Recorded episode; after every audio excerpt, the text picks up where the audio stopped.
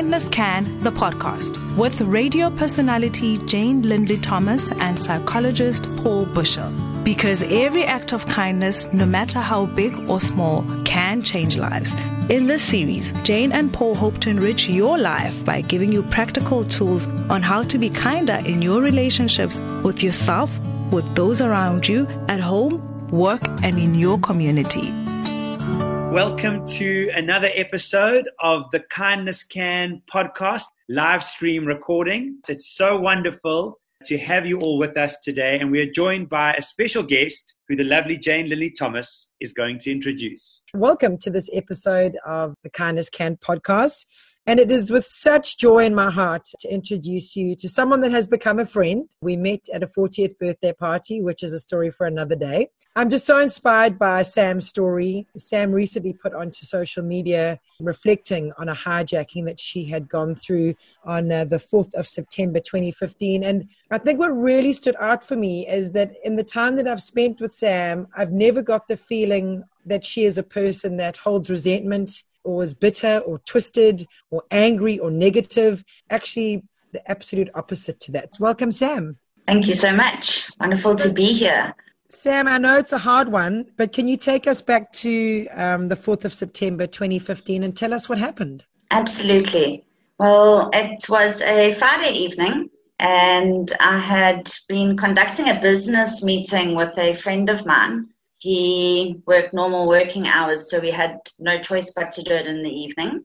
And it was round about half eight, and I had gone to drop him off at his residence. We had pulled into his driveway, and as he was getting out, I saw his eyes kind of glance past me um, towards my window. I was obviously driving, and I just turned to have a look to see what he was glancing at and I was suddenly face to face with this man right at my window. My window was closed, but within an instant, he had the gun up, and without saying a word, he pulled the trigger. It all happened very, very fast, but I was completely conscious throughout. I had collapsed down onto the steering wheel he then opened my door and asked me to get out. Well, demanded I get out, of which I couldn't because I had already collapsed. Uh, an assailant of his had run round to the other side of the car and pulled my client out. They just had a bit of a scuffle, so he was unharmed. When I realized that I couldn't get out, the hijacker just pulled me by my arm, chucked me down on the ground, jumped in my car, and off they drove. So it was sort of at that moment when I was laying on my back and I realized, wow, I've just been shot. They've taken my car. And I was like, this is it. It's uh, face death or fight for your life. And I did. You're looking at the window, you see the gun. Now, the, the guy pulls the trigger. Where has he shot you? So the bullet penetrates through the window, smashes through straight into my jaw traveled through my face and got stuck, wedged between two vertebrae in my neck. Thank God it didn't go straight through because definitely wouldn't have survived that. So what's going through your mind? I know that you say that you're conscious. What what what, you, what is the dialogue? Is there clarity? What are you thinking? I had complete clarity. It's it's really quite uncanny. I lay there and it was at that point I I reached out and I said, you know what, God, not today. Today is not going to be my day. I have two small children that need me, and I am not prepared to leave this earth right now. So I just declared it and I claimed it. Um, I was very much awake and aware of what was happening. Uh, my client friend had shouted out to his parents, Baldi Polisi, Baldi Polisi. And I lay there. He had turned me onto my side and, you know, stopped the bleeding up until the time that the ambulance arrived. But yeah, it was it was quite unreal how with it I was. And even after meeting the paramedics, she had said she'd never seen someone fight for their life as much as I had that night. They rushed me through to hospital. Where was the fight coming from? Who were you fighting for? To be honest, I think it was my kids. I had been going through some tough couple of months beforehand and my divorce had been finalized the Wednesday before I was hijacked. So in my mind, I was like, no, there's no way after going through all of this that I'm going to give up. So it was really just the love for my kids and my family, of course, and just life, you know. But my kids were really my driving force. Absolutely. Sam, thanks so much for, for sharing with us. I know it must be such probably one of the hardest moments of your life, so traumatic. Uh, and to talk about it today must take an incredible amount of, of courage. And many survivors of traumatic incidents like this, crime related incidents, talk about that clarity in the moment, how life can sometimes just sort of be so still and you just see things so clearly. And I, I suppose neurologically, it's, it's part of your brain's strong, strong desire to keep you alive that it kind of just sees things so clearly in that moment.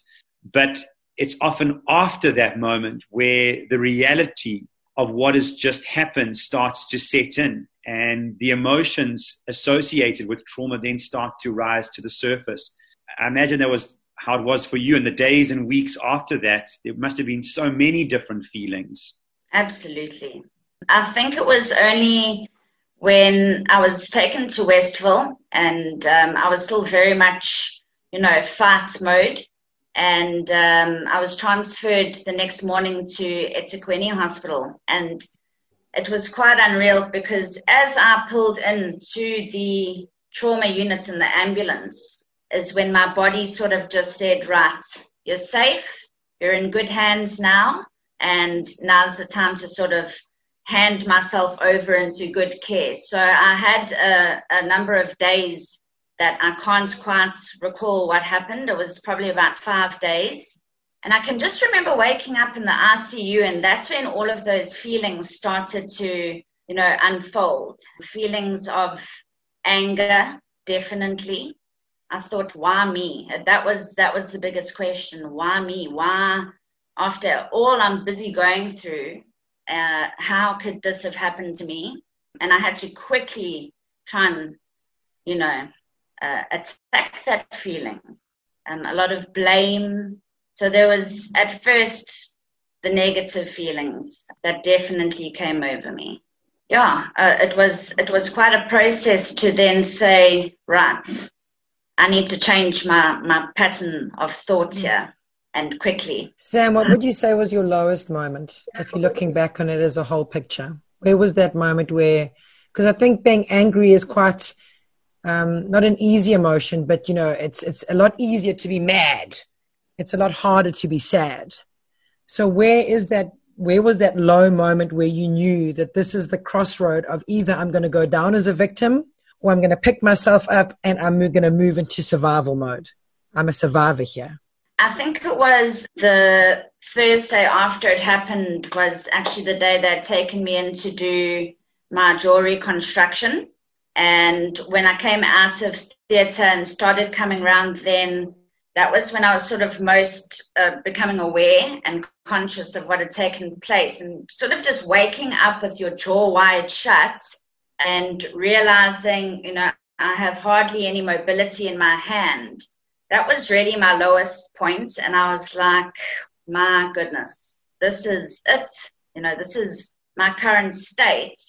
And if I don't change my way of thinking now, or the way I feel about this? What are my chances that I'm going to get better, that I'm going to be able to provide and move around and still be a great mother or be a good daughter? You know, that was my lowest point. I had to dig deep to say, this is not me. This is not going to be my final outcome. I'm going to, I'm going to get it and I'm going to, I'm going to get better. And I suppose digging deep doesn't necessarily mean not having some of those feelings over and again through the journey. It's not sort of like digging deep doesn't mean that suddenly I don't have those feelings anymore. Uh, and I, I see you nodding. I'm sure that those feelings cropped up over and over again, but it's, I suppose it's, it's about the choice of what you, you do with those feelings that start to matter. Yeah, those, those feelings definitely keep arising. I mean, it's not a switch that could simply be switched on and say, yes, I'm going to get better today. It's, you know, we're, we're on an upward trajectory from now on. It, it definitely wasn't like that. And I had, I had very many lows in between, but it's funny how life puts people sort of along in your path. Um, I had a great amount of support. I had uh, two of my best friends fly home from being in different places around the world. I had my godfather fly over from the UK for three months to be with me, to support me. And I needed a lot of reminding and a lot of, you know, kick up the rear end to say, hey, Sam, you got this. you got this, girl. Don't worry, you got it. I mean, looking at you, Sam, it's hard to believe that you have been shot, you in the past have been shot in the head. Um, but what kind of lasting emotional collateral do you still deal with? I mean, are you scared to go out at night? How has that experience left you? Uh, sure. There's there's definitely you know a part of me that is forever changed. I don't like to drive at night. I'd rather not, and I'd rather not be out anywhere. I actually find just such great comforts. You know, we talk about the lessons, but I find the greatest comforts is just to be at home with my family. That's it. That's my happy place. If I could choose anywhere in the world to be, that would be it. At home with my family. I know I'm safe and yeah, that's, that's really it. Yeah, I know a lot of uh, survivors of, of violent crime we know in post traumatic, the weeks following a very stressful and traumatic incidences, those sort of post traumatic symptoms that are at first very much to be expected. So when I talk about it as a symptom, it's not that that's in some way pathologizing it. It's, it's very normal. Okay.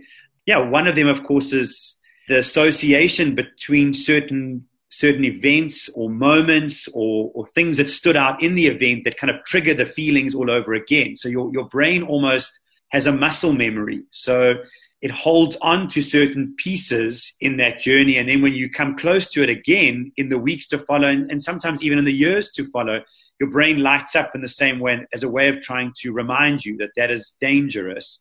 And I think for a lot of people, violent crime going out again, going, getting back in the car and, and moving around again can be very, very difficult.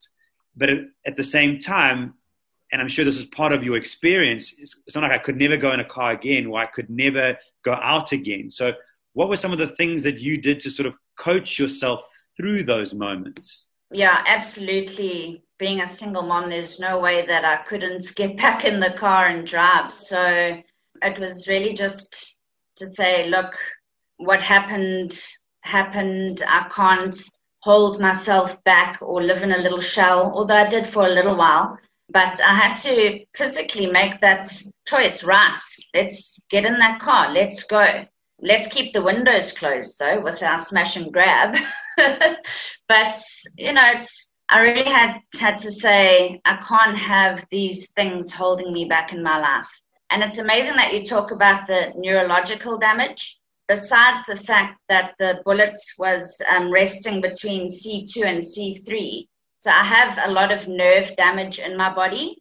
So I am very easily startled by loud sounds. Where I often say to people, you know, it's not it's not me having this reaction, it's my body. My body has this whole like knee jerk reaction if someone bangs on a table or if someone slams a door behind me. It's like a, it's a whole neurological and it, it's, you know, it, it, baffled me. Even with my, my injury in my arm, I think one of the things I had to learn very quickly was patience because having the ability for your brain to communicate to your body and have movement and then suddenly have that taken away from you, it was so frustrating and I had to go through extensive rehab to get the use back in my arm.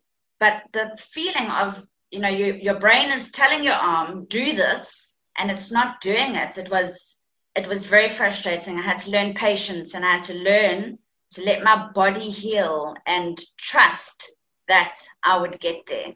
How did you converse with your children about what had happened? Because obviously you don't want to you know let your children think that day by day they need to i mean obviously we need to be mindful of our security and be vigilant but how do you not feed into that so that you all become prisoners in your own life yeah that was a big one obviously they were young when it happened. So my son was three and my daughter turned six while I was in hospital. So my mom made the decision to tell them that I was involved in a car accident. She didn't want to, you know, share such a traumatic experience. You know, mommy got shot. So when I came out, which was a month later, it was quite a process to get back into the house and for them to understand what I was going through, but I never wanted to put fear in them.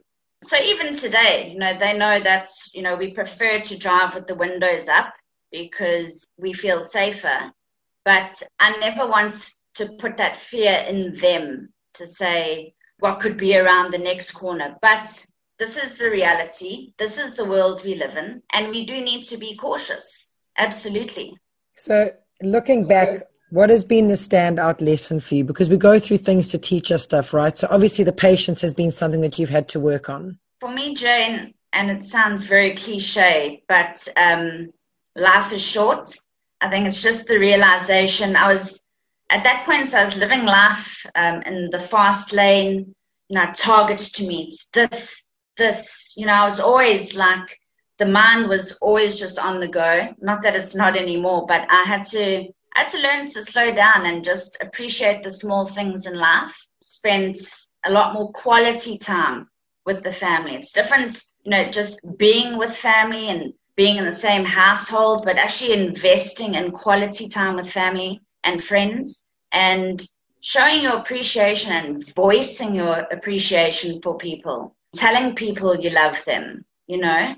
If there's issues, talk about it now. We don't know if tomorrow is promised. So that really for me was, was one of the biggest lessons. Slow down, appreciate every single minute wake up in the morning. There's not a day I don't wake up and just say, thank God for today.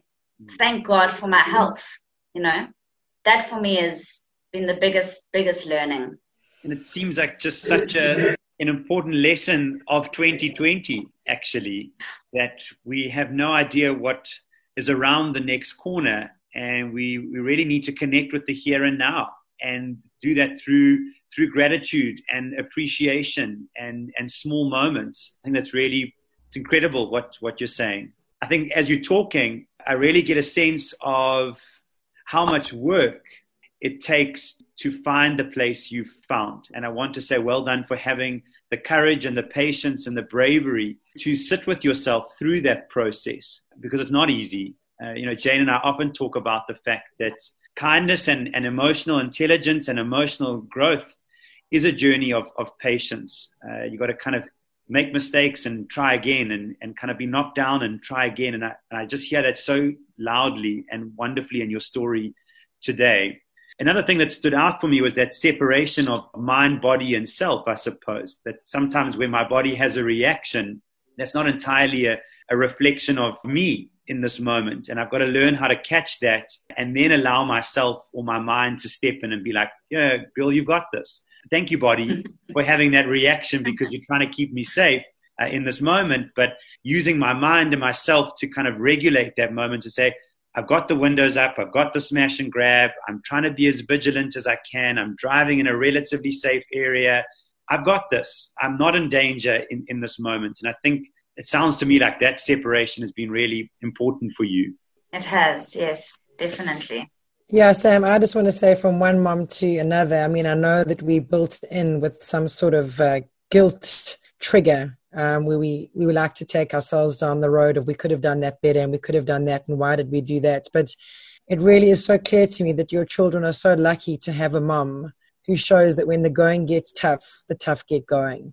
And you are a true testament that when things get heavy, you dig deep. And I'm proud to call you my friend and I'm sure they're really, really proud to call you their mum. I see yeah, lots no, of people I'm nodding their heads on the screen right now. We're all with you. We, we, we salute you, Sam.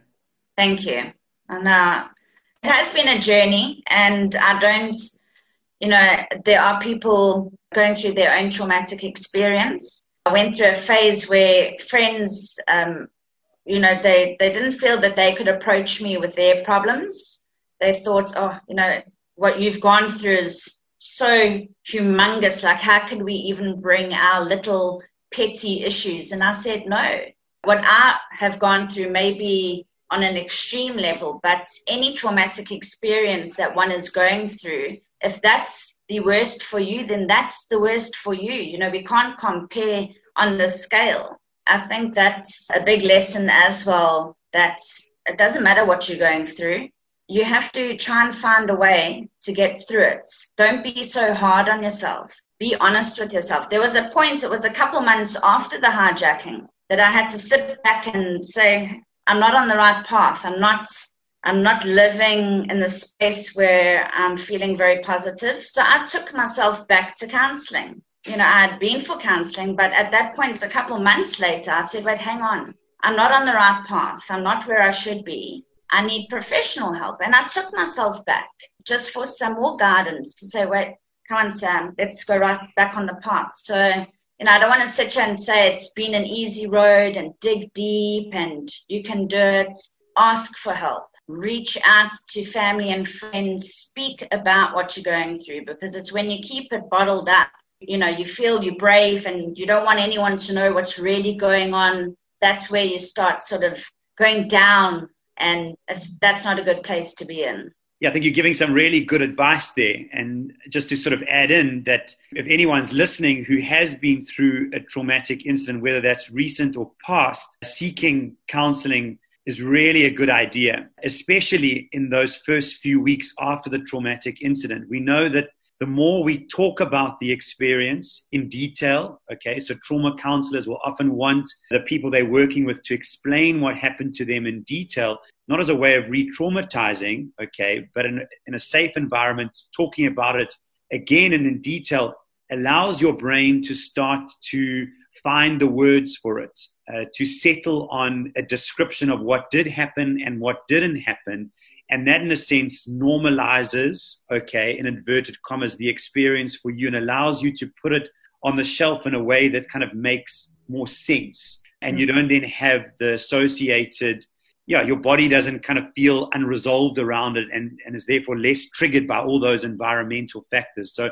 if you are listening, I think Sam's giving some really great advice here in the sense that seek help as soon as you can. Talk about the incident with people who you trust in safe environments as much as you can. And even later on in the journey, revisit that counseling process. Mm. It's incredibly useful. Yeah, what also stands out, I mean, we've spoken about, um, you know, being positive and strong and grateful and resilient, but I suppose a big part of going through a trauma is forgiveness. Yeah, I mean, not holding the resentment for the man that pulled the trigger. I held on to that for quite a while. You know, I had great expectations that they would be caught, uh, held the police accountable. I kept checking in, you know, how far have we got? Have we found any, you know, got any closer to any leads? And I found the more I hung on to that, it weighed me down. And I had to eventually make a decision to say, you know what? It's in their hands. I've done as much as I can whether they get caught, whether they don't, I need to let it go. I won't continue to let them affect my life. So I did have to forgive. And not only them, I, I had a, a bit of blame on other people, why I was where I was at the time. So there was a lot of forgiveness that I had to process and say, let it go. It's not them. This is me now and I have the choice to move forward without that resentment because it's not going to get any, it's not going to get me anywhere. There's a message that's come through here that says, uh, Sam, you are such a brave and wonderful woman. Your light shines bright. And that comes from Heather. Thank uh, you. Uh, this one from Monica says, Sam, Thank you are you, such a role model. Thank you for sharing.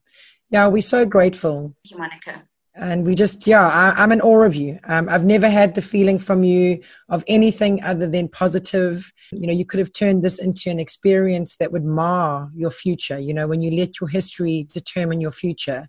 And um, i only ever hear you saying positive things. I only see you only posting you know beautiful posts and the lights out of life. And i just think that that takes such courage thank you thank you yeah thank you for sharing with all of us today sam i think you're a wonderful example of someone who's taking their story and sharing it as a way of encouraging and inspiring others. So, but that takes courage. So, so thank you. And thank you everyone who's joined us today. I'm sure that you'll all, all agree that yeah, when we stand together as a community in support and care for, for one another, we can achieve so many beautiful things in this world. So go well, everyone. And we look forward to connecting you with you all soon. Thank you, guys. So much love to everybody. Shine on, shine on. Enjoy the rest of your day, and uh, we'll chat so soon. You've been listening to Kindness Can, the podcast. Find out more at kindnesscan.co.za.